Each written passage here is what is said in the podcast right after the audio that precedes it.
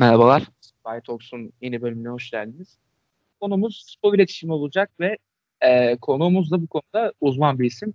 Daha önce de Fenerbahçe'de bu görevi icra etmiş olan Necati Mete. Abi hoş geldin. Hoş bulduk. Kolay gelsin. Haklısın. E, nasıl gidiyor şu anki durumlar, şu anki iş tempon vesaire yani pandemide nasıl gidiyor süreçler şu an senin için? İlk ya, iş, iş temposunda en ufak bir azalma yok zaten. Hani home office devam ediyoruz e, her hani saatim planlı diyebilirim. Hani akşam nasıl oluyor anlamıyorum. Gayet e, yoğun çalışıyorum. Yani sadece iş odaklı da değil hani iş dışında faydalı anlamda yaptığım şeyler de var. mesela bu süreçte bir tane yerli bir tane yabancı kitaba destek verdim. Ee, İskoçya'da yazılan bir tane kitap var. Ee, dünyada spor kulüplerinin spor kulüplerinin sahipliği olanlar ya da işte e, dernek olanlarla alakalı. Türkiye'de bu sistemin nasıl işlediğine dair bir yazı verdim. E, o kitap çıkacak birkaç ay içinde. Onun dışında bir tane Türkiye'de yazılan bir kitap var. Ona bir destek verdim. E, kendi zaten rutin olarak yazdığım yazılar var. E, şahsi işlerim var falan. Gün inanılmaz yoğun geçiyor yani. Hiç öyle e, canım sıkılmıyor açıkçası. Ya, sıkılmaya vaktim olmuyor. Yani hakikaten yoğun temposu olanlar eve taşıdı bunu ve yani Evde peki bu durum nasıl aksediyor ev ahalisine yani? Evde şöyle zaten e, kızımla beraberim. Sabah hani onun kalkar kalkmaz zaten e, benim yapmam gereken işler var. E, onun online dersi var. Onun online dersini hallettikten sonra bir şekilde yine kendi işlerime dönüyorum. Evde yani bir yandan kızımla ilgilenmek durumundayım. Bir yandan işlerimle ilgilenmek durumundayım falan. Ya akşam nasıl oluyor çok anlamıyorum açıkçası. Yani mesela bir buçuk ay geçti e, kapanalı, eve kapanalı. yani o bir buçuk ay nasıl geçti fark, çok farkında bile değilim yani. Çok hani güzel bu yoğunluktan da ayrıca şikayet etmiyorum. Hani biz bizim gibi insanlar bunlar bundan besleniyor. Çünkü biz boş kalamayız, kalmamalıyız. E, o bize iyi gelmiyor. Dolayısıyla hani eve de nasıl yansıyor? Zaten ev benim her zaman bu yoğun halime alışıktı. hep yoğunduk, hep telefondaydık. İşte bir yandan kulaklıklar kulağımızda işte telefonda konuşuyoruz. Bir yandan kızın peşinden koşturuyoruz. Hadi şunu da ye falan gibi. Ondan sonra yani şey gayet yoğun geçiyor, güzel geçiyor. Yani güzel geçiyor derken tabii ki bu durum keşke yaşanmasaydı, olmasaydı ama e, bir şekilde e, dalgalara karşı koyamıyoruz ama surf yapmaya çalışıyoruz diyelim. Ben de şundan sordum. Hakikaten evde çalışmak zor bir tempo aslında. Çoğu insana böyle zor gelen bir şey. E, böyle bir durum var. Yani kendim de mesela yani evde iş yüküm daha çok arttı mesela. Ben ona şaşırdım yani. Ki normalde kendi işimi ve e, okulumu bitirmeye çalışırken bir anda iş yüküm ikiye katlanmış oldu. Normalde 2-3 e, günde bir yaptığım şeyleri her gün iki kere yapmaya başladım falan. Biraz zorlamaya başladı. O yüzden de böyle fikirler almak da iyi geliyor. Ya şimdi ee, şöyle 9-6 çalışan arkadaşlarımın çoğu bunu söylüyor. Yani 9-6 çalışan herkes ya e, hani ofiste daha iyiydik hiç olmazsa bir öğle arasına çıkıyorduk. Hani böyle daha zor oldu. Sürekli telefon çalıyor, sürekli bir şey isteniyor. 6'dan sonra da bir şeyler isteniyor falan gibi. Serzenişler var. Ben hiçbir zaman hayatımda 9-6 çalışmadığım için yani onlara gülüp geçiyorum. Benim telefonum hep yani gece 12'de de çalar, 2'de de çalar. Dolayısıyla e, yani bir iletişimcinin zaten saati yoktur. Hani 9-6 çalışmaya alışık olmadığımız için bu şu süreçteki tempo da çok koymuyor bize açıkçası. Yani e, biz aynen devam ediyoruz e, bu sürece. Dolayısıyla çok fazla değişen bir şey yok. İş anlamında yok. E, iş temposu değişmeyince zaten hiçbir şey değişmemiş oluyor aslında. Tek fark işte kapalı alanda oldu. Doğru. Aynen, aynen öyle yani. Bir de bir buçuk aydır pantolon giymediğimi fark ettim. o da güzel bir şey aslında. evet. Evet. Evet yani bakalım pantolon giyince nasıl hissedeceğiz. ya umarım his iyi olur yoksa kilo alma vesaire durumuna girdiysek sıkıntı yani. kilo alma durumuna e, gir, girecek gibi o, olunca hemen spora başladım. Ee, ama hani kilo verdin mi diye sorarsan veremedim, vermedim. Ee, anca nötrleyebiliyoruz kendimizi işte yediğimiz kadar yakıyoruz. Yani. Hiç çoktan iyidir. Aynen öyle. Ee, o zaman ben konuya yavaştan gireyim. Ee, şöyle başlayayım. Ee, spor iletişimi hakkında konuşacağız demiştik ve e, sizin e, en çok merak ettiğim dönemde tabii ki de Fenerbahçe dönemi. Çünkü e, ben de sonuçta bir Fenerbahçeliyim ve o dönemleri de aşağı yukarı hep ta- yani takip ettiğim dönemi yok tabii ki. Ee, bir 2014-2015 sezonunda biraz koptum çünkü o zaman yurt dışındaydım. Çok takip edemedim o dönem. Ee, onun haricinde az çok biliyorum yani. Ee, oradan soracağım ilk soru şu olacak. Ee, 2012'de geldiğiniz göreve ve e, sosyal medyanın aktif olmaya yeni yeni başladığı dönemler aslında düşününce.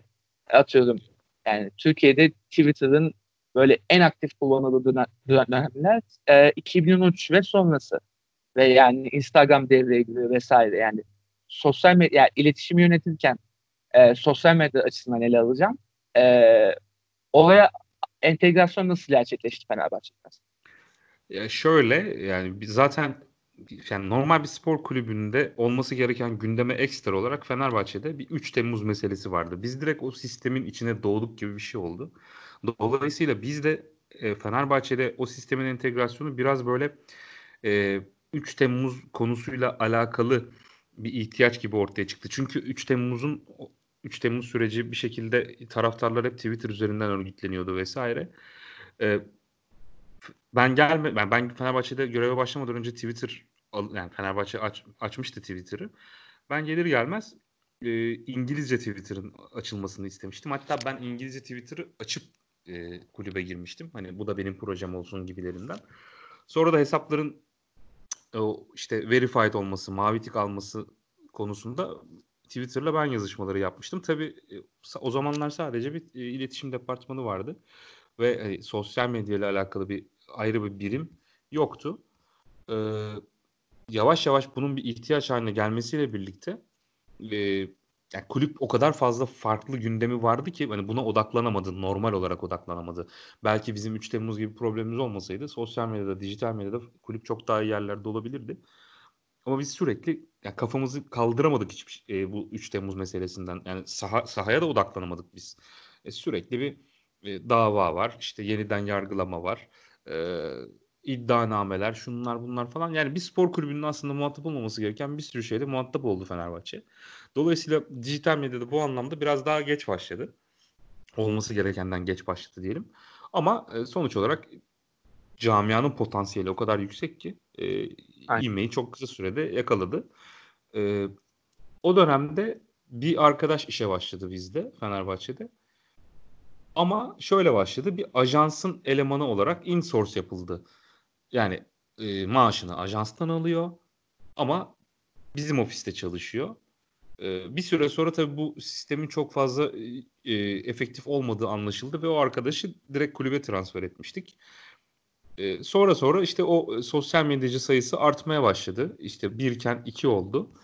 E, baktık mesela ajanstan görsel desteği alıyorduk. E, Fenerbahçe'nin yapacağı paylaşımlarda kullandığı görselleri bir ajansa yaptırıyorduk.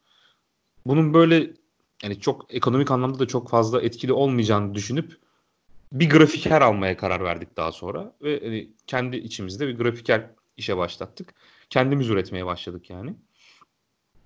E, dolayısıyla bu şekilde gelişti. Sonra ekibi büyütmeye başladık çünkü ihtiyaçlar büyüdü vesaire. E, bu şekilde sosyal medya birimi oluşmaya başladı. Yani bambaşka bir birim oldu o. Tabii ki iletişim, iletişim departmanı içerisinde, iletişim departmanına entegre bir şekilde yürüdü bu. Ama oradaki prensibimiz şuydu.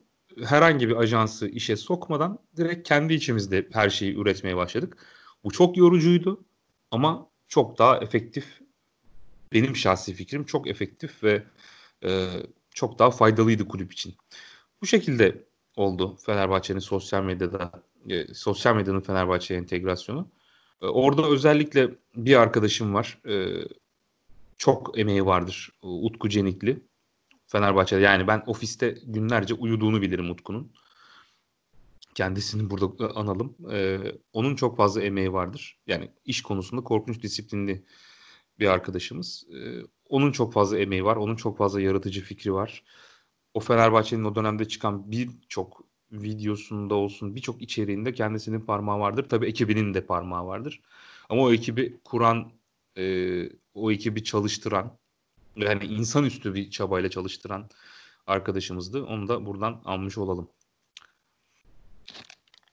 Yani hakikaten meşakkatli bir süreç muhtemelen ve yani merak ettiğim bir çünkü sosyal medya e, normal şirketlerde de entegrasyonu aşağı yukarı bu süreçlerde olduğu için ve ya bu sürecin tamamında da siz yer aldığınız için yani merak ettiğim bir soruydu bu aslında. Çünkü yani firmaların sosyal medya entegrasyonu zorken yani bir kulübün ve Fenerbahçe gibi bir kulübün yani Türkiye'nin en büyük 3 kulübünden hatta bana göre birinci büyük kulübü olan Fenerbahçe'nin e, buna entegrasyon nasıl oldu diye merak etmiştim cidden.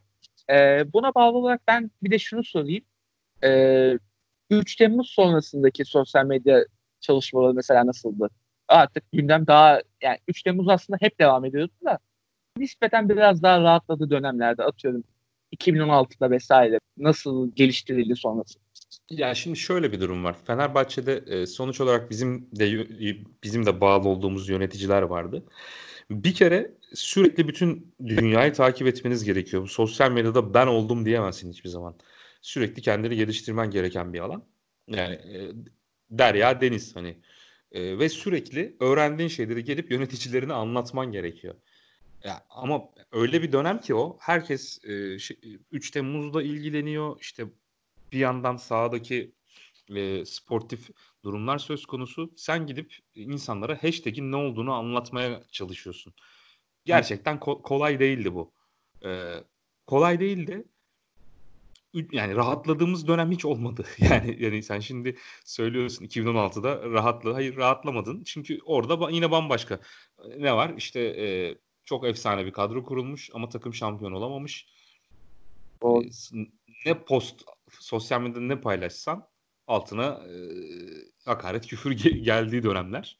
E, dolayısıyla hani mağlubi orada da işte başarısızlık iletişimi yapman gerekiyor. E, öyle rahatladığımız bir dönem, nefes aldığımız bir dönem hiçbir zaman olmadı yani Fenerbahçe'de. E, 3 Temmuz zaten hiç bitmedi. Onun etkileri hiçbir zaman bitmedi. Hep yeni bir şey vardı. Ya bugün bile bugünkü e, bu, bugün bile etkileri var 3 Temmuz'un.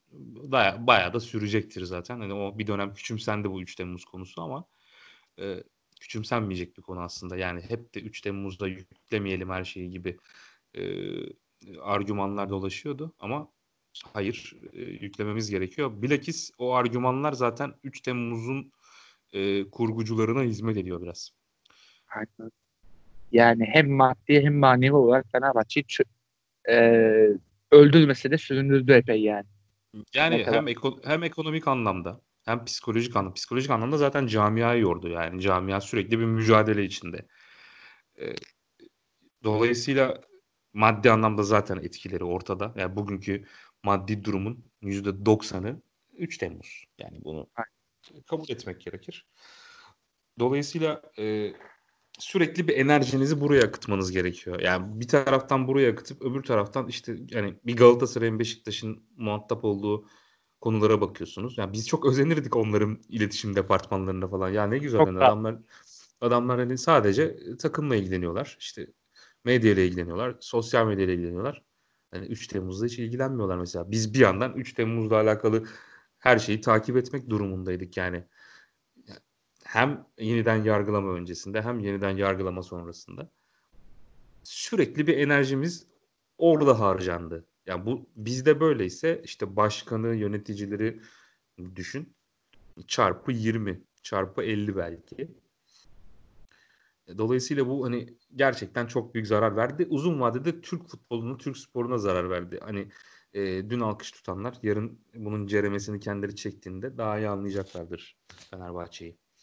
Aynen öyle. Zaten ceremesini çeken her insan bir yerden sonra aa Fenerbahçe haklıymış dedi. Ee, evet, evet dedi. Dedi de diyecekler. Daha çok diyecekler yani. Aynen öyle. Yani bu durum yavaş yavaş kendini belli ediyor zaten. Yani çünkü zaman bir yerden sonra haklı çıkartıyor. Yani seni haksız görenler bile haklı olduğunu anlıyor bir yerden sonra. Zaman ya bir laf var ya zaman her şeyin ileri Tam olarak bu bence ya. Aynen öyle. Aynen öyle ya. Buradaki problem sadece camianın bunu anlaması önemli. Ya kendi camiamızın bunu anlaması gerekiyor. Ya camiamız eğer 3 Temmuz olayını bir an olsun küçümsediği takdirde işte o zaman 3 Temmuz'un e, hedeflerine hizmet etmiş oluyorlar bilmeden, istemeden. Yani bu bu gerçekten insanı çok yoran bir şey yani. Bizzat yaşadığım için söylüyorum ki ben ben yaşadım demekten imtina ediyorum. Ben hiçbir şey yaşamadım. O dönemin başkanı Aziz Yıldırım yöneticiler, Aykut Hoca, Aykut Hoca, sporcular, kulüp profesyonelleri hani biz hiçbir şey yaşamadık onların yaşadıklarının yanında. Yani dolayısıyla hani bunu söylerken bile utanarak söylüyorum. Ee, yani ya, bir, bir gün anlayacak herkes. Aynen öyle. Ee, peki ben biraz daha o zaman e, Fenerbahçe konusunda e, diğer tarafa atlamadan önce güzel bir şey sorayım. E, sizin zamanınızda son şampiyonluk geldi ve e, bayağı da erken bir şampiyonluk geldi yani. Eze eze Fenerbahçe şampiyon oldu ve yani şampiyonluğun iletişimini yönetmek nasıl oluyor mesela? Şampiyonun iletişimini yönetmek o, o dönemde şöyle bir şey var. Ben askerdim. Hadi ya. Evet ben şöyle yani o sezonun e, Mart ayında askere gittim. Ş- gerçi şampiyonluk şampiyonluk kutlamasına geldim ama. ha iyi bari. Ona geldim. Ee, Aziz Başkan hatta komutanlarımla gelmiştim yani. O da güzel olmuştu. Aziz Başkan komutanlarım falan şampiyonluk kutlamasına davet etmişti. İyi olmuştu benim açımdan. evet. ee, e, o dönemde ya şampiyonluk iletişimini yapmak tabii ki başarı iletişimini yapmak çok daha kolay. Yani e, çok daha rahatsınız o anlamda. Çünkü hani ne paylaşsanız gidiyor. Yani burada hedef kitle taraftar. Öncelikli olarak taraftarınız hedef kitleniz. Yani ne Feneryum ne ürüne sat, ürünü satışa çıkarsa satılır. Sosyal medyada ne paylaşsanız etkileşim al, alır. Yani sportif başarı olduğunda e, etkileşim problemi yaşamazsınız. E, iletişim problemi çok fazla yaşamazsınız. Burada tek sıkıntı e, fazla uçmamak gerekiyor. Yani orada biraz haddi, haddini bilmek gerekiyor. Çünkü e, bazı şeyler sosyal medyada yaptığınız bazı şeyler size ileride geri dönebilir. Kontra yiyebilirsiniz. Bu da çok karizmatik bir durum değil. Ee, yani o dönem o dönemde sonuç olarak çok yani kulüp ben dediğim gibi askerdim yoktum ama çok fazla zorlanılma, zorlanmamışlardır yani iletişim yaparken. Sadece hani o şampiyonluğa giden süreç kolay bir süreç değildi. Yani o, o sezon ben sonuç olarak Mart ayına kadar çekilen e, çileleri diyeyim biliyorum. O Nisan'da gelen şampiyonluk kolay bir şampiyonluk asla değildi. Yani tamam e, bu söylendi. İşte Galatasaray en yakın rakibimiz Galatasaray'da işte Fatih Terim bıraktı Mancini geldi. Yarıştan düştüler vesaire falan ama e, bir ara puan farkı çok kötü kapandı. 5 tane maçı yanlış hatırlamıyorsam biz son dakika golüyle kazandık. Kolay değildi yani. Her hafta yapılan motivasyon yemekleri falan vardı. Ee, daha kamuoyunun bilmediği ve benim burada bahsetmemin şık olmayacağı problemler vardı kolay gelen bir şampiyonluk değildi. O süreçlerde hani biraz iletişim konusunda zorlandık. Ee, en azından bazı şeylerin gizli kalması gerektiği konusunda e, bayağı zorlandık hatta. Bazı şeyler dışarı hiç çıkmadı. Bazı şeylerin bir kısmı çıktı falan. Ama yine de hani başarısızlık durumundan daha kolay tabii hani başarı iletişimi yapmak. Yani sosyal medya odaklı bakıyorsak sosyal medya zaten hani sonuç odaklı Türkiye'de birçok şey sonuç odaklı gittiği için e, rahat oldu. Yani o dönemde işte hatır, hatırla e, pay, yapılan paylaşımları falan hatırla. E, camia zaten e, yani bu bir şirketin yaptığı paylaşımlar gibi bir, şirketin yap, yaptığı paylaşımlar gibi yani bir örneğin bir marka bir paylaşım yapar. Hani etkileşimi bir bir oranda alır. Hani coşku yaratmaz ama yani bu kulüplerde böyle değil tabii. Yani sizin müşteri kaptırmak gibi derdiniz zaten yok. E, başarı halinde ne verseniz gidiyor. Hani Herkes havalara uçuyor çünkü o anda zaten. E, tabii tabii aynen öyle. Taraftar sen de bir taraftarsın, ben de bir taraftarım. E, düşündüğün düşün işte yani kulüp ne paylaşsa hoşuna gidiyor zaten. Bir şey görmek istiyorsun kulüpten. O da zaten galibiyet durumlarında geliyor. Ve rahat oluyor. Vallahi öyle. Yani hakikaten e, başarı durumunda o şey var ya o coşku var. Kulüp tweet atsın da hemen retweetleyeyim diyorsun yani. O da... E, tabii yani sen şimdi orada arkadaşlarına hava yapacaksın belki. Belki sinirlendirmeye çalışıyorsun. Mesela sen ne hatırlıyorsun o dönemden? Var mı aklında kalan bir şey? E, o dönemden benim en çok hatırladığım şeydi. E, o dönem benim çok yoğun bir dönemimdi. Okul ve başka işlerimle birlikte. Hep maçları dışarıda izliyordum böyle. Dışarıda arkadaşlarla izliyorduk hep böyle. Çünkü içeride bir türlü denk gelemedim yani dışarıda Aa bak şampiyon olacağız şampiyon olacağız diye de hep böyle sosyal medyadan değil ama hep böyle şey ya yanındaki arkadaşlar kızdığı kızdığı diyordu. En sonunda ama şey e, finalde şampiyonluk kutlamasında toplandığımız anı hatırlıyorum. Yani en çok hatırladığım şey hala şampiyonlukta odur yani. Ee, evet. Bağdat Caddesi'nde toplanıp böyle manyaklar gibi sevindiğimi hatırlıyorum yani. Evet, evet çok güzeldi. Güzel günlerdi. İnşallah yakın zamanda tekrar yaşarız. Özledik. Vallahi özledik. Ee, neyse ben buradan çıkayım yavaştan. Ee, merkez medya konularını sormuyorum çünkü e, tam olarak nasıl cevaplar yani e, Türkiye'de merkez medyanın konumu nasıldır, ne değildir? Onları da bir soracağım. Onu biraz daha sona bırakacağım daha doğrusu. E, tamam, daha böyle yapacak bir şey soracağım. E, peki ben şunu soracağım ama. E, sence dünyadaki e, sosyal medya yönetimlerinde, iletişim yönetimlerinde Türkiye'deki kulüpler ve Fenerbahçe tabii e, ne konumda sence yani? E, dünyadaki örneklere nazaran daha başarılı mıyız yoksa hala arkaik bir dönemdeyiz? Yani dünyadaki örneklerine göre daha başarılı değiliz. Yani kesinlikle değiliz. Çünkü yani bu Fenerbahçe özelinde söylemiyorum bunu. Yani Türkiye'de iletişim departmanlarına atfedilen önem hala is- benim istediğim seviyede değil. Yani e, ben kimim ama hani e, olması gereken seviyede değil. Hiç e, yani çok çarpıcı bir örnek var bu konuyla alakalı. Manchester United'da Jose Mourinho ile yollar ayrıldı. Yolların ayrıldığı açıklamanın altında iletişim departmanı imzası vardı. Yani Jose Mourinho ile yollar ayrılmıştır kendisine teşekkür eder başarılar dileriz. Metnin altında e, Communications Department yazıyordu. Ya bu Türkiye'de görmeyeceğiniz bir şey. Göremezsiniz. Türkiye'de yani. iletişimci kovulur. olursa. Yani, yani iletişim departmanının imzası yani bu şimdi şöyle bir şey var. İletişim bir süreç meselesi. Sonuç değil. Bir süreçtir iletişim.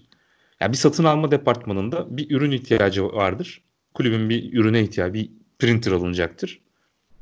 Sipariş verilir ve printer alınır. Sonuçlanmıştır. Ama iletişim böyle değil. İletişim bugünden çalışmaya başlarsınız. 3 sene sonrasını etki edersiniz. Dolayısıyla hal böyle olunca biraz daha soyut kalıyor iletişimin etkileri. Soyut kaldığı için de insanlara bunun önemini direkt olarak anlatamıyorsunuz. Ya da anlamıyorlar. Anlamadıkları için de iletişim departmanının depart, departmanlarının önemi genelde böyle biraz daha arka sıralardadır. Dünyadaki örnekleriyle zaten bu yüzden karşılaştıramıyorum. Yani sosyal medyayı ayırıyorum zaten. O başka bir şey. Sosyal medya konusunda iyiyiz. Yani içerik yönetimleri, içerik, güzel içerikler çıkıyor. Ee, biraz daha özgürlük verilse diyelim de, iletişim departmanlarına daha fazla içerikte çıkar. Ama hani e, dünyanın çok çok çok gerisinde olduğunu söyleyebiliriz. Yani örneğin yine başka bir çarpıcı bir örnek. Mesela bizde bir hoca geldiğinde Fenerbahçe'de bu böyleydi. Eminim diğer kulüplerde de böyledir bu. Galatasaray'da da böyledir. Yani bir iletişimci gidip de Fatih Terim'e şuraya konuşmanızı istemiyorum falan diyemez. Diye. Yani ders derse bunun etkileri çok ağır olabilir.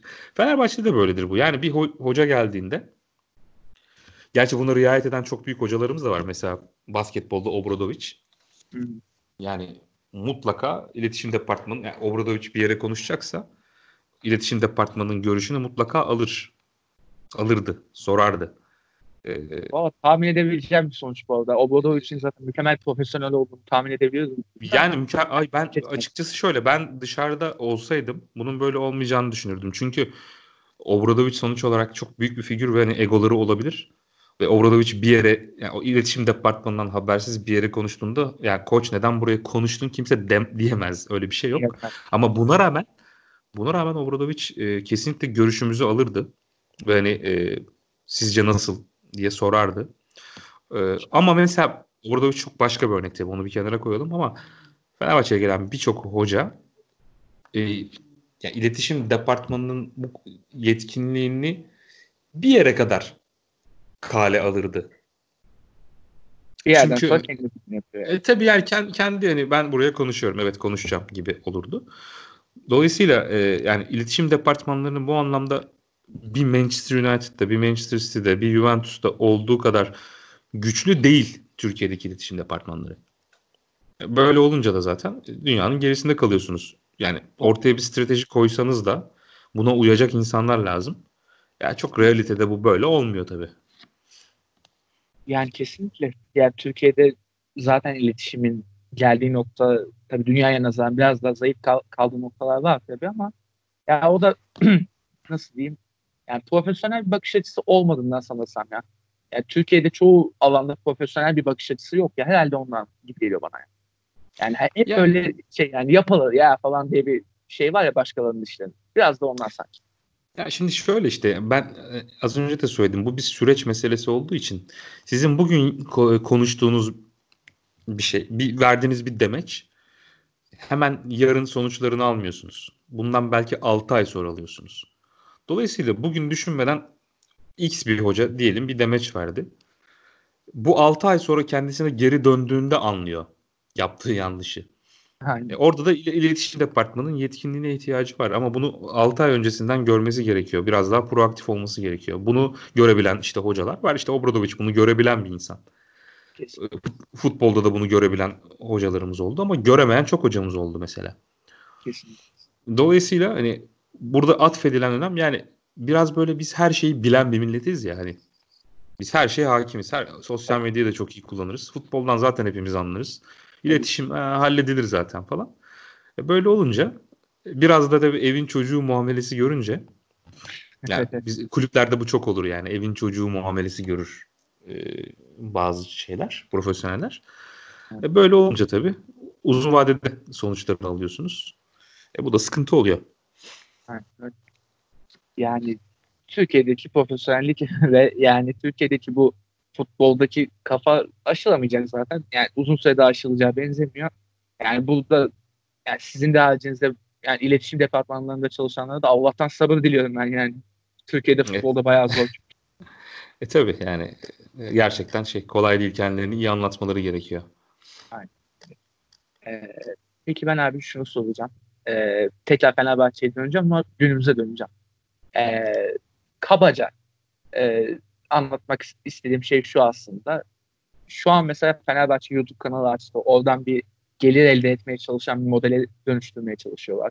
İçerik üretim var vesaire. Yani sosyal medyada bir büyüme devam ediyor ama e, genel olarak iletişim departmanında atıyorum merkez medya ile ilişki vesaire nasıl ilerliyor sence şu an? Şu anki iletişim departmanını böyle kabaca değerlendirmek istersen nasıl değerlendirirsin? Ya şimdi sonuç olarak benden sonra e, orada yeni bir sistem kuruldu. E, ben 2018 Temmuz ayının sonunda kendi isteğimle ayrıldım. E, benim yerime gelen arkadaşım da zaten 15 yıllık arkadaşım Can Gebetaş. Aa, harika. E, e, zaten konuşuyoruz. Yarın da beraber hatta e, Yeditepe Üniversitesi'nin bir dersine katılacağız birlikte. E, diyalogumuz da devam ediyor. Ya şu anki iletişim departmanının faaliyetle değerlendirmek gibi bir hadsizlik yapmak istemiyorum. E, sonuç olarak orada yepyeni bir sistem var, yepyeni bir yönetim var. E, ama yani şu kadarını söyleyebilirim. Beklediğimin çok gerisinde. Bunda tabii bunun çeşitli sebepleri var. Yani haklı haklı haksız sebepleri var. Benim dışarıdan görebildiğim. E, yapabilecekleri şeyler var, yapamayacakları şeyler var. Burada tabii sportif başarısızlığın çok büyük etkisi var. Yani az önce de söyledim. Başarısızlık iletişimi yapmak çok zordur. Ama hani e, bazı tabii boş kalan noktalar var. Hani bu, o noktalar doldurulabilir miydi iletişimde? Evet bence doldurulabilirdi. Hani yapılabilecek şeyler vardı. Ama tabii hani ben içeride olmadığım için bunun sebeplerini göreme, göremeyebilirim. Yani şimdi ben burada konuşurum. İçerideki adam ya abi, dünyadan haberin yok falan diyebilir benim için. Çok da normaldir. Yani sonuç olarak biz 5 görüyorsak onlar içeride 50 görüyorlar. Dolayısıyla bizim hakim olamadığımız süreçler var. Ama hani e, temel olarak şunu söyleyebilirim. Yani benim beklediğimi çok gerisinde. Yani çok bu, e, bu iki yıllık süreçte bana kalırsa çok boşta kalan noktalar oldu ve bunlar iletişimde kapatılabilirdi. Sosyal medya yönetiminden bahsetmiyorum. Ona da ayrıca değinebilirim. Ama iletişim anlamında, geleneksel iletişim anlamında beklediğimin çok çok gerisinde. Yani inşallah hani gelen sportif başı gelecek olan sportif başarılarla birlikte toparlayacaktır. Yani başarı iletişimi çok daha rahat yapılır. E, bugünkü şartlardan çok daha rahat yapılır. Sosyal medya konusunda o tamamen benim sahip olduğum vizyonun çok daha e, dışında bir politika güttüler. Bir kere bir ajansla çalıştılar. E, o benim çok kabul edeceğim bir şey değil. İsteyeceğim bir şey de değil. E, ben Fenerbahçe'de iletişim direktörüyken e, çok fazla ajans geldi, çalışmak istedi vesaire. Ben çok istemedim. Yani biz üretimi hep içeride yaptık. Ajans çok fazla sokmak istemedim içeriye. Ee, ben ayrıldıktan sonra işte bir ajansla çalışmaya başladılar. Şu anda da o ajansla çalışmıyorlar gördüğüm kadarıyla. Zaten çalışma e, kulübün paylaşımlarından anlaşılıyor.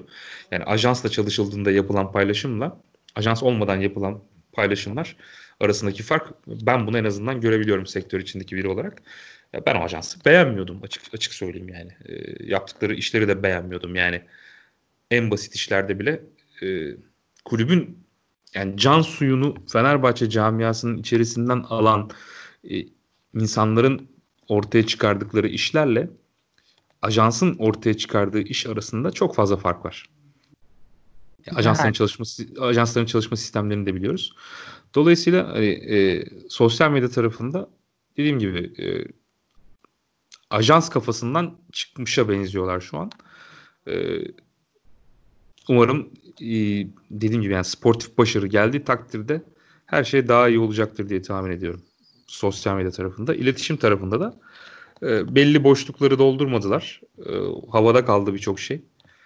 E, biz biraz daha mesela bizim dönemde biraz daha böyle nasıl diyeyim anında cevap verme olayı vardı. Yani biz biraz daha e, reaksiyon, reaktif e, bir tarz benimsemiştik diyeyim. Yani biz televizyonda devam eden bir programda kulüple ilgili alakasız bir iddia ortaya atıldığında daha program devam ederken cevap veriyorduk. Aynen. Devam ederken cevap geliyordu hatırlıyorum. O dönemlerde öyle bir şey vardı. Evet yani öyle bir tarzımız vardı. Bu bazı boşlukları doldurmaya işe yarıyordu. Tabi bu her zaman e, doğrudur demiyorum asla. Ama e, bu böyle bir tarzımız vardı. İşte yeni tarz bundan biraz daha farklı. Öyle her şeye cevap vermeyen bir tarz var ama her şey yani Türkiye gibi bir ülkede de hani e, hakkınızda alakasız iddialar ortaya atıldığında ve cevap vermezseniz, boşluk bırakırsanız bu yani olmayan bir şey bir mite dönüşüyor. Yani maalesef bizim bizim e tabi yani kabul edilmiş farz ediliyor taban tarafından ve bu ileride size olumsuz olarak geri dönebiliyor. Bu tip handikapları var yani bunun. Benim dışarıdan gözlemlediğim bu. Ya hakikaten şu ankilerin değişi zor cidden yani özellikle dediğin gibi abi. Tabii ki. Evet, tabii ki. Tabii. Başarısızlığı yönetmek hakikaten zor bir durum iletişimde. Hem geleneksel anlamda iletişimde hem sosyal medyada ikisi birden zor ama yani başarılı olduğunda nasıl yönetilecek o da var. Yani başarıda da kötü yönetilirse Allah sonu uzay etsin yani. yani ben de yani beğenmediğim noktalar olduğu için de özellikle bu soruyu biraz da ondan sordum. Yani beğendiğim noktalar da ben mesela bu sosyal medya biraz daha aktifleştirdiler yani daha böyle YouTube falan işin içine kattılar ya o noktayı evet. beğenmiştim nispeten. Evet. Yani belli evet, boşlukları evet, da olsa. Ee, ama e, geleneksel iletişimde vesaire hala sıkıntılar vardı. Ondan böyle bir soru sordum. Yani benim gözlemlediğim kadarıyla sıkıntılı noktalarda görüyordum ben de. O yüzden de merak ettiğim bir durumda yani bir profesyonel ve Fenerbahçe geçmiş olan bir profesyonel bunu sormam yani benim yani hem kendim için hem dinleyici için bence iyi de bir nokta oldu. Umarım ta- tatmin tatmin olmuşsundur umarım. Vallahi yüzde yüz on tatmin oldum. ee, şimdi bir de şeyi soracağım abi. Aslında yavaştan da ba- bağlamaya başlayacağız. Yani bitirmeye doğru derken e, hem senin çalıştığın dönemde hem şimdi için hep böyle merkez medyada bir e, özellikle hem Fenerbahçe'nin böyle bir varlığı sorgulanır. Yok şöyle olmalıydı, böyle olmalıydı. Yani daha etkin olmalıyız, şu bu denir hep böyle. Fenerbahçeli yazarları beğenilmez. Mesela benim de beğenmediğim pek çok noktası var tabii onları söylemeyeyim. Ee, hep böyle bir sıkıntılı görülüyor mesela merkez medyadaki durumu. Ve spor medyasının genel durumu da zaten sıkıntılı görülüyor artık yani çünkü e, her medyanın yani her kulübün farklı bir medya anlayışı var, var ve bunu uygularken ki politikaları e, bambaşka noktada ilerliyor. E, sen yani senin çalıştığın dönemden günümüzde bu spor medyasının evrimini nasıl değerlendirirsin abi? Ya bir kere sosyal medyanın çok fazla etkisinde kaldıklarını görüyorum. Hem kulübün hem de merkez medyanın. Yani e, akıllı telefonu olan artık yayın yapıyor. Ve hani e, anlattığı şeylerin e, çok fazla değerli olduğunu düşünüyor herkes bilemiyorum yani ben hani burada bazı canlı yayınları izliyorum. Merkez medyadaki e, yazarların ve gazetecilerin, muhabirlerin yayınlarını izliyorum. e, yani insanların kendilerini konumlandırdıkları pozisyonlar gerçekten hani olması gerekenden çok daha yukarıda.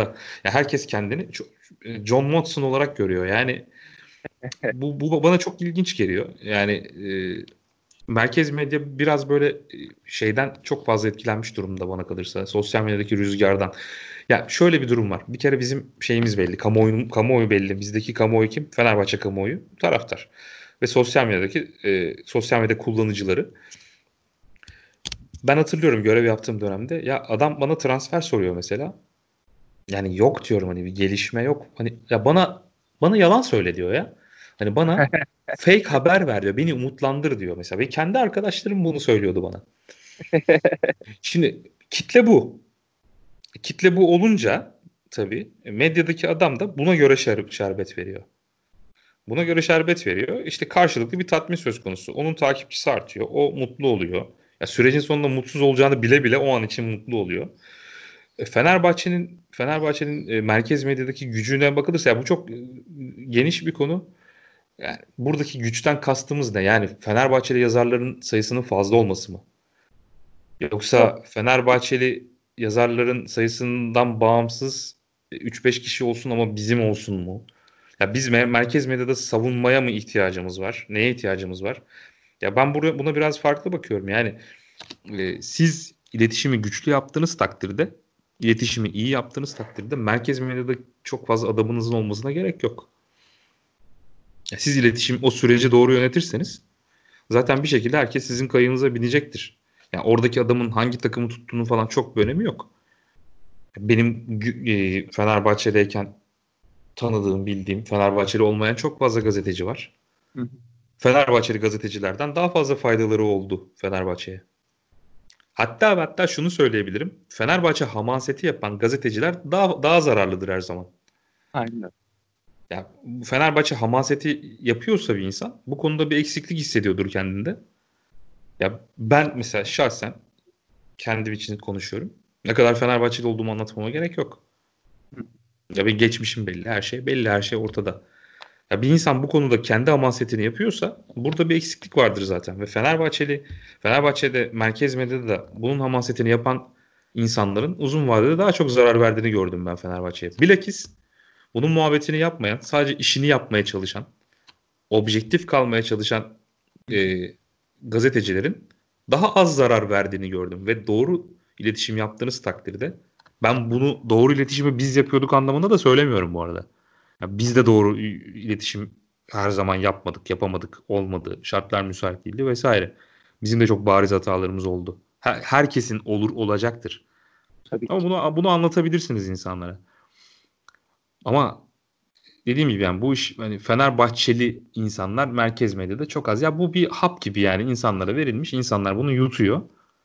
Bu biraz şey e, bana kalırsa bir loser bakış açısı sürekli suçu başkalarında arayan bir bakış açısı, kendini hiç eleştirmeyen bir bakış açısı, e, kendi eksiklerine odaklanmayan bir bakış açısı. Ya bizim Fenerbahçe'yi savunan, Fenerbahçe öyle bir davransın ki savunmaya ihtiyacı olmasın zaten. Aynen öyle.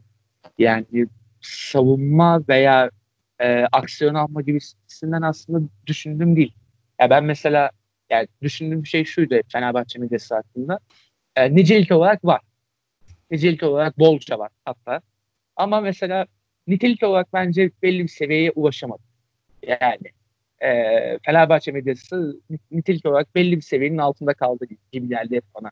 Merkez bir, bir, biraz da camia kendi evlatlarını yemeye meraklı bizde ne yazık ki. Yani evet, biz, bizde o haterlar bizde çok daha fazla var. Yani e, insan gömmeyi çok çok sevi, seven bir şey var, bir ekip var. E, yani kimse e, özgürce fikrini beyan edemiyor. Hemen e, altına doluşuyorlar, linç etmeye kalkıyorlar falan. Bu çok sağlıklı bir durum değil zaten. Yani e, kötü yani bu iyi değil. Bir de yani gerçekten şeye bakıyorum. Şu şu bakış açısını ben genel olarak sevmiyorum zaten. Sürekli kendini kurban ilan etme durumu iyi değil bir kulüp için. Bu insanlarda mağlubiyet hissini meşrulaştırıyor. Biz mağlup edileceğiz. Biz biz hep biz hep ezileceğiz. Biz biz buyuz. Bu bu yani. Bu kötü bir şey. Ya geçenlerde şimdi isim vermeyeceğim bir YouTube yayını izledim. Yani hakikaten e, gülmek için izlenebilir. Öyle bir yayındı. bir daha da izlemem muhtemelen yani. yani orada da sürekli hani burada bir kendini kurban ilan etme durumu söz konusu. Hal böyle olunca siz yeni nesli kaçırıyorsunuz aslında. Ya çünkü kimse e, bu bir şeydir hani bu insan eğilimidir. Kimse kaybedenden yana olmak istemez. Yeni nesil de böyle. Ya ben kendi kızımda gözlemliyorum bunu. Kazanan tarafta olmak ister. Ve sen sürekli kendini kurban ilan ettiğinde e, aslında buna hizmet etmiş oluyorsun. Ha, bu arada yani tabii ki e, seviyenin istenilen düzeyde olmaması sadece Fenerbahçe'nin problemi değil tabii. O ülkenin problemi. Yani bizde hala dil bilen gazeteci sayısı çok azdır. Ben Habertürk'te çalışırken hani dil bilmenin ekmeğini çok fazla yemiştim. Ee, bugün bakıyorum hala dil bilen sayısı çok az. Dil bilen gazeteciler. Hayır. Çok daha güzel işler yapıyorlar. Çünkü hem iş yapmasa da zaten e, globaldeki mecmuaları okuyorlar. Globali yakalıyorlar vesaire. Çeviri beklemiyorlar en azından. Aynen. Çok daha proaktifler. Ya bizdeki seviye olayı tamamen hani topyekün bir, bir kalkınmayla olacak bir şey. Yani sadece Fenerbahçe'nin problemi değil. Zaten benim konuştuğum konular sadece Fenerbahçe'nin problemi de değil yani. Aynen öyle. Yani her takımda olan problemlerden bahsediyoruz aslında. Ee, ve yani belli karşılıklarında belli kulüplerde buluyorsun aslında. Fenerbahçe'de konuştuğun şeyin başka bir versiyonu başka bir kulüpte. Başka bir versiyonu bambaşka bir kulüpte. Vesaire böyle ilerliyor zaten. Ama Tabii. yani ben Fenerbahçe özelinde değerlendirdiğimde böyle bir tadım kaçardı bu konuda. Yani e, yazılarını böyle devamlı okuyabileceğim böyle sıkı bir Fenerbahçe yazarı yani nasıl bir şey biliyor musun abi? Hep böyle şey işte bizde bir nostaljiye duyulan özlem vardır ya Fenerbahçe taraflarında. Hep gelişmiş evet. oldu. Evet. olsun. Yani ne kadar kendimi şu kadar eğitim falan desem de böyle kendim kandılsam da bende de var açıkçası. Bir e, İslam çipi bekliyor herkes yani. e Öyle bir, bir İslam, yok. Bir, bir İslam çipi gelmeyecek ama X gelecek, Y gelecek. Yani İslam çipinin yeri hiçbir zaman da olmayacak. Ama hani e, bizi duygusal anlamda ya da işte e, e, rasyonelite anlamında tatmin edecek başka isimler gelecektir ve bunların benim iddiam şu yani bunların e, birinci şartımız bizim objektiflik olmalı ve e, olanı doğru yansıtmak olmalı. Fenerbahçeli olması tabii ki işimize gelir, hoşumuza gider. Ama Fenerbahçelilik hamasetiyle gerçekleri bize anlatmayan bir yazardan da çok fazla fayda beklememek gerekir. Çünkü Fenerbahçe için gerçekleri konuşmayan kişi aslında Fenerbahçe'ye zarar veriyordur. Dolayısıyla bizim hani e, İslam Çupi'nin çok sert yazıları da vardır mesela. Tabii. Yani hani İslam Çupi'nin herkes bir yazısına odaklanmış. Fenerbahçe'nin büyüklüğü başka bir büyüklüktür tamam. Doğru. Ama İslam Çupi'nin çok çok... Gaz alır yazı o da. Nasıl? Gaz alır o yazı. E tabi yani güzel bir yazı. Hani hakikaten insanın gözleri dolar okurken, yazının bütününü okurken ama İslam Çupi'nin çok çok sert, çok eleştirel yazıları da vardır. Bunlara da bakmak gerekir. İslam Çupi'yi anlayabilmek için. Ama bizde genelde hani, e, kitabın ilgili bölümü okunur, sonu okunur. Geri kalan okunmaz ya. Aynen. Onun da hamasetine kaçılıyor yani. Ee, son iki sorum olacak abi bundan sonrası. Ee, bu yeni dönemde yani sosyal medyanın böyle gayet aktif olduğu, herkesin içerik ürettiği dönemde mesela e, merkez medyadan beklenen efekti sosyal medyada verebilecek böyle Fenerbahçe'nin kanaat önderi olabilecek e, içerik üreticiler, yazarlar vesaire sen e, böyle bir e, inovasyona doğru ilerliyor muyuz sence yoksa e, hala yerimize say- saymaya devam ediyoruz? İlk onu Ya burada şöyle bir sıkıntı var. Şimdi Türkiye'nin içinde bulunduğu ekonomik durum sebebiyle bir kere herkes zorda. Bu kabul etmemiz gereken bir gerçek. Ekonomik anlamda. Dolayısıyla şimdi Fenerbahçe YouTube kanalı açtı. Güzel içerik, güzel içerikler üretiliyor. Fenerbahçe bu içerikleri satabiliyor mu? Bu bir muamma. Çünkü firmalar para ödemek istemiyorlar. İçerikler ne kadar kaliteli olursa olsun firmalar özellikle hele şu korona sürecinden sonra ne olacak hiç kimsenin fikri yok. Ee, firmalar para ödemedikleri için, sponsor olmadıkları için mesela bugün Manchester City'nin videolarına bakın 3-4 tane sponsora satmıştır. Yani bir videodan 50 bin 60 bin pound kazanıyor belki. rakamları bilmiyoruz. Fenerbahçe bunu yapabiliyor mu? Yapamıyor. Çünkü ülkenin durumu belli. Bu Fenerbahçe'nin hatası değil. Şimdi ben e, Fenerbahçeli yazarların, Fenerbahçeli gazetecilerin de problemi bu. İçerikler güzel, içerikler de var. Yapılıyor. Ama bunu ne kadar satabiliyorlar? Satabilen Fenerbahçe özelinde zaten bilmiyorum. Ama mesela birkaç kişi var sponsor olabilen. Bunlardan biri mesela Irmak. Irmak Kazık sponsor olabiliyor. Ama hani bir elin parmaklarını geçmez.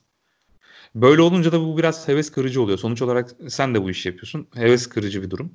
Emek veriyorsun. Para kazanmak istiyorsun bu işten. Kazanamıyorsun. E bir yerden sonra bırakıyorsun. Bana kalırsa potansiyelimiz yüksek. Çok fazla içerik çıkarabilecek insanlar var. Ama ülkenin ekonomik durumu çok ciddi bir handikap bu konuda. Bir de şöyle bir Fenerbahçe, işin Fenerbahçe tarafında şöyle bir eksiklik var. O Galatasaray'ın UEFA kupası kazandığı dönemde çocuk olan ya da genç olan arkadaşlar şu an büyüdüler. Ve hani o dönemde Galatasaray Galatasaray sempati topladı. Evet. Galatasaray sempati topladığı için o insanlar Galatasaraylı oldular. Ve o insanlar şu an dijitalde gayet iyiler.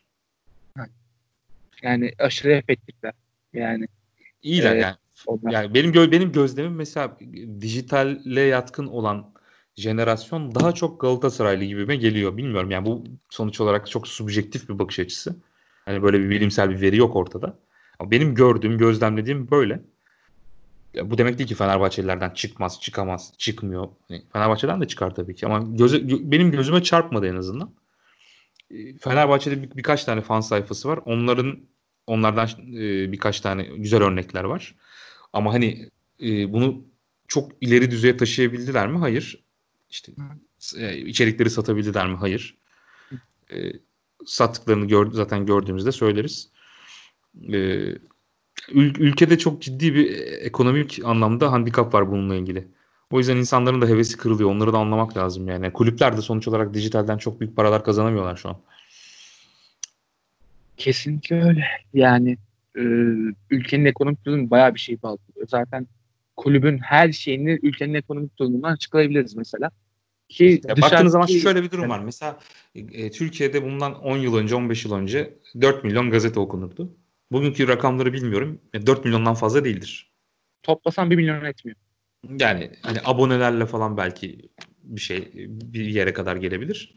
Aynen. Şimdi siz Fenerbahçe'nin Twitter hesabında bir şey paylaştığınızda 5 milyon insana direkt hitap edebiliyorsunuz. Aynen. Yani bir postun değerini buna göre ölçmeniz lazım. Aynen. Ama ne kadar para kazanabiliyor kulüp şu an dijitalde? Çok emin değilim. Geçmişte biz de para kazanıyorduk ama böyle wow paralar kazanmıyorduk. Yani, yani bir futbolu transfer ettirmiyor mesela. Öyle paranın çok çok uzağında muhtemelen. Değil ya, mi muhtemelen. Abi?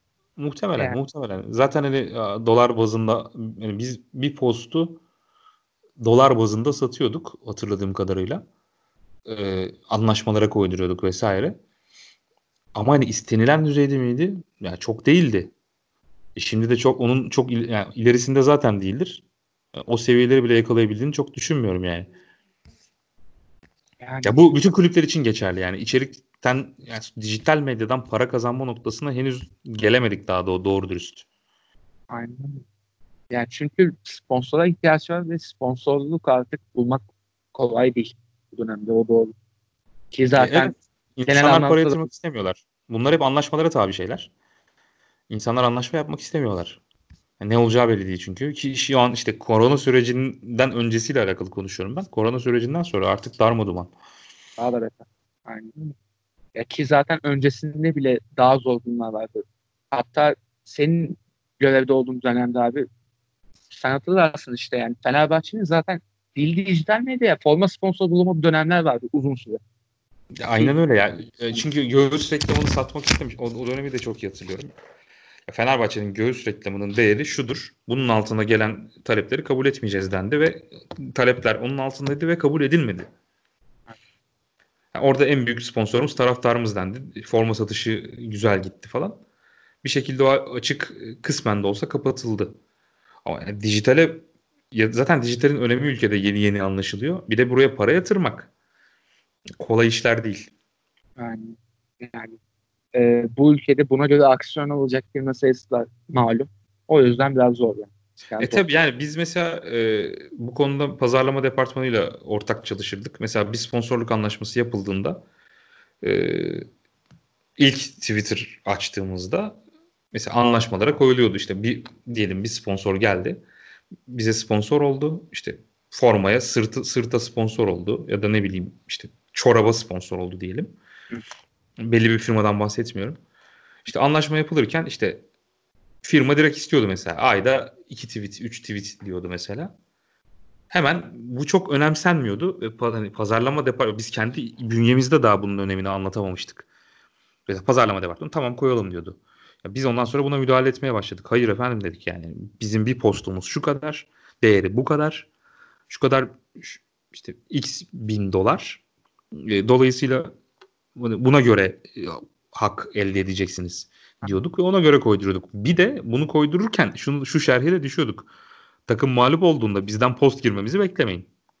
Yani. E, takım 3 yemiş diyelim. Sen Hı-hı. kalkıp da işte X firmasının postunu paylaşamazsın. Ya hem kulübe zarar hem de o firmaya zarar yani. Aynen öyle. yani. İşte o, o firma bunu çok düşünmüyor o anda. Paylaşın diyor siz.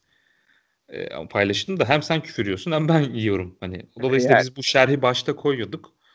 E, ya kendi bünyemizde daha bunu yeni yeni anlatmaya başlamıştık. Tabii belli bir süre sonra pazarlama departmanında bu işin kurdu olmuştu. Tabii alışmış oluyorlar bir yerden sonra. E, tabii, ya bayağı market eşantiyon olarak dağıtmış yapıyorsun? Bir dönem öyle dağıtıldı tabii. Eşantiyon olarak dağıtıldı. Evet olmuş. Ee, abi son olarak son sorumda da şunu soracağım. Ee, benim bir tespitim var ve bunu e, bazen söylerken çekinirim ama yani çoğu zaman da doğruluğunu gördüm de aslında. E, Fenerbahçe Türkiye'dir diye bir savun var benim var. Çünkü yani Türkiye'nin ilerleyişiyle Fenerbahçe'nin ilerleyişi yani Cumhuriyet kurulduğundan beri aşağı yukarı aynı. Yani bu nasıl nasıl başarmışız bunu yani? Hiçbir şekilde farklı bir yol izlememişiz yani. Kötüyse kötü, iyiyse iyi. Nasıl oluyor abi sence? Ya çünkü şeye çok benziyor. Hani, e, içerisindeki o yapı insan çeşitliliği ile alakalı yapı çok benziyor. Fenerbahçe kongre üyeleri arasında e, her türlü e, dini yapıdan insan bulabilirsin. Her türlü etnik yapıdan insan bulabilirsin. Her türlü sosyopolitik yapıdan insan bulabilirsin. Çok zengini de bulabilirsin, orta sınıf da bulabilirsin, fakiri de bulabilirsin. Taraftarlar içinde de taraftar arasında da bu böyle. Yani ben daha geçen gün fark ettim. İki arkadaşımla konuşuyorum. Hayat görüşlerimiz taban tabana zıt. Normalde dışarıda böyle hani boğazlamak isteyeceğim tiplerle Fenerbahçe bağlamında buluşmuşuz ve çok iyi anlaşıyoruz. Bizi bir araya getiren Fenerbahçe. Dolayısıyla Türkiye'de böyle. Yani buradaki e, kozmopolitlik, Fenerbahçe'deki kozmopolitlik Türkiye'de de mevcut. O yüzden Türkiye, Fenerbahçe Türkiye. Hakikaten böyle yani. Hani bunun paralel gitmesi de Fenerbahçe ile Türkiye'nin paralel gitmesi ya tabii sportif anlamda falan onlar hani işin e, şaka tarafı. Ama e, yapı çok benziyor. Yapı gerçekten çok benziyor. Yani bir şey dönüşecekse mesela Türkiye'de dönüşecekse ya biraz önce ya biraz sonra Fenerbahçe'de dönüşüyor. Yani bir yola girilecekse Türkiye Fenerbahçe'de o yola bir şekilde giriyor mesela. Öyle bir yani tabii ya, tarihsel anlamda belli kesişmeler olmuştur. Her zaman olacak diye bir şey yok ama yani tabii. ben yapıyı hep benzetirim. Yani Fenerbahçe'deki yapıyı hep benzetirim yani. Fenerbahçe kamuoyuyla Türkiye kamuoyu çok benziyor birbirine gerçekten. Çünkü her türlü insan iki Türkiye'de de var, Fenerbahçe'de de var. Ya zaten e, Türkiye'nin zenginliği de bu, Fenerbahçe'nin zenginliği de bu. E, bunda Tabii bunu zenginlik olarak görmek gerekiyor yani. Tabii, tabii, Türkiye'de, tabii. Türkiye'deki çeşitliliği de, Fenerbahçe'deki çeşitliliği de e, bir ayrışma unsuru olarak değil, bir zenginlik olarak görmek gerekiyor. Zenginlik olarak gördüğünüzde kazanırsınız. Yani bunu bu bir bütünleyici bir unsur olarak topladığında kazanan Fenerbahçe olur zaten. Kesinlikle. İşte bunu öyle görmediğiniz takdirde de bölünmelere yol açarsınız. Aynen. Ocu bucu şucu olursanız o zaman şucu diye insanları nitelerseniz Türkiye için de geçerli bu Fenerbahçe için de geçerli. Bölünmelere yol açarsınız. Ama bunu bir zenginlik olarak gördüğünüzde birlikte yaşam kültürünü inşa ettiğiniz takdirde bu sizin en büyük gücünüz, en büyük zenginliğinizdir. Ee, bu soruyu sormak da şuradan geldi aklıma abi. Demin konuşuyorduk ya haterlar vesaire falan diye. Türkiye sosyal medyasından daha önce Fenerbahçe sosyal medyası başladı buna çünkü çatışmalara. Yani genelde sosyal medyada böyle bir şey yoktu bu kadar ama Fenerbahçe birbirine girmişti zaten. Ama bir iki ya. yıl sonra oldu aynı şey yani. Yani tabii bunu, bunu bunu provoke eden unsurlar da var. Yani sadece Fenerbahçe'nin aslında hani bu ya sosyal medyada çok kara, kara delik olmaya başladı. Yani hangi hesabın nereye ait olduğu belli değil. Yani terör örgütleri fink atıyor şu an sosyal medyada. Yani bundan da kaynaklı şeyler var bana göre. Yani mesela tespit edilen bazı hesaplar biliyorum. Birçoğu yurt dışı iltisaklı hesaplar. Yani burada bunun da etkileri var. Hem Türkiye bağlamında söylüyorum hem Fenerbahçe bağlamında söylüyorum. E, Fenerbahçe'de biraz da hani o tutku çok büyük olduğu için e, o bölünme de biraz kolay oluyor. Yani o bir de o tabii hater dediğimiz kısımda şey de şeyin etkisi de var. Yani yeni jenerasyon biraz eskiyi bilmeyen bir jenerasyon da var orada. Yani eskiden Fenerbahçe'nin nasıl olduğunu bilmeyen bir jenerasyon da var. Dolayısıyla onlar biraz daha böyle hızlı tüketen bir jenerasyon. Sevmediği bir şey olduğunda hemen tepki veren bir jenerasyon. Sabretmeyi bilmeyen bir jenerasyon. E böyle olunca tabii o hater dediğimiz e, kitle de biraz daha ön plana çıkıyor. Yani yeni jenerasyonun gelişi bu konuda bayağı bir etkili olacak. Zaten kulüplerin yönetimi bile belki buna etki, yani bu etkiyi e, nasıl göğüs gelecek o hiç belli değil. E kesinlikle zaten o Z jenerasyonunu anlayamayan kulüp başarılı olamaz. Yani Z jenerasyonunun çok iyi analizin, analizinin yapılması lazım kulüpler tarafından. Bu hem CRM anlamında hem pazarlama anlamında hem dijital medya anlamında e, bir şekilde Z jenerasyonunu, yeni gelen jenerasyonu çok iyi anlamak gerekiyor. Onların eğilimlerini çok iyi anlamak gerekiyor. Avrupa bunu çoktan yaptı. Aynen öyle. Ya Avrupa'da tabii şirket gibi yani e, hem sosyal medya yönetimleri hem medya yönetimleri, iletişim yönetimleri artık e, gereklilen paya verildiği için artık daha ilerlemiş durumda ama işte Türkiye'de daha yeni yeni yani bebek adımları atıldığı için Evet. Bekle. Allah bekle. Olacak gibi görünüyor. E, bakalım inşallah olur. İnşallah olur. Valla benim sorularım bu kadar abi. Ee, bence güzel de muhabbet ettik. Teşekkür ederim ben sana. Evet ben teşekkür ederim. Yani vakit nasıl geçti çok anlamadık. Yani Fenerbahçe konusunda merak ettim. Pek çok sorunun da cevabını aldım. Aa, çok ee, güzel. yani umarım da dinleyiciler de almış olur bu cevapları ve yani bizlerle de bu cevapları tartışma konusunda tartışma dediysem bütün akrabalarımıza küfür etmeyin. Ee, yani iletişimlerinizi sizin de bekleriz diyeyim. Ben o zaman Byte olsun bu bölümün sonuna geldik. Ee, önümüzdeki bölümlerde görüşmek üzere.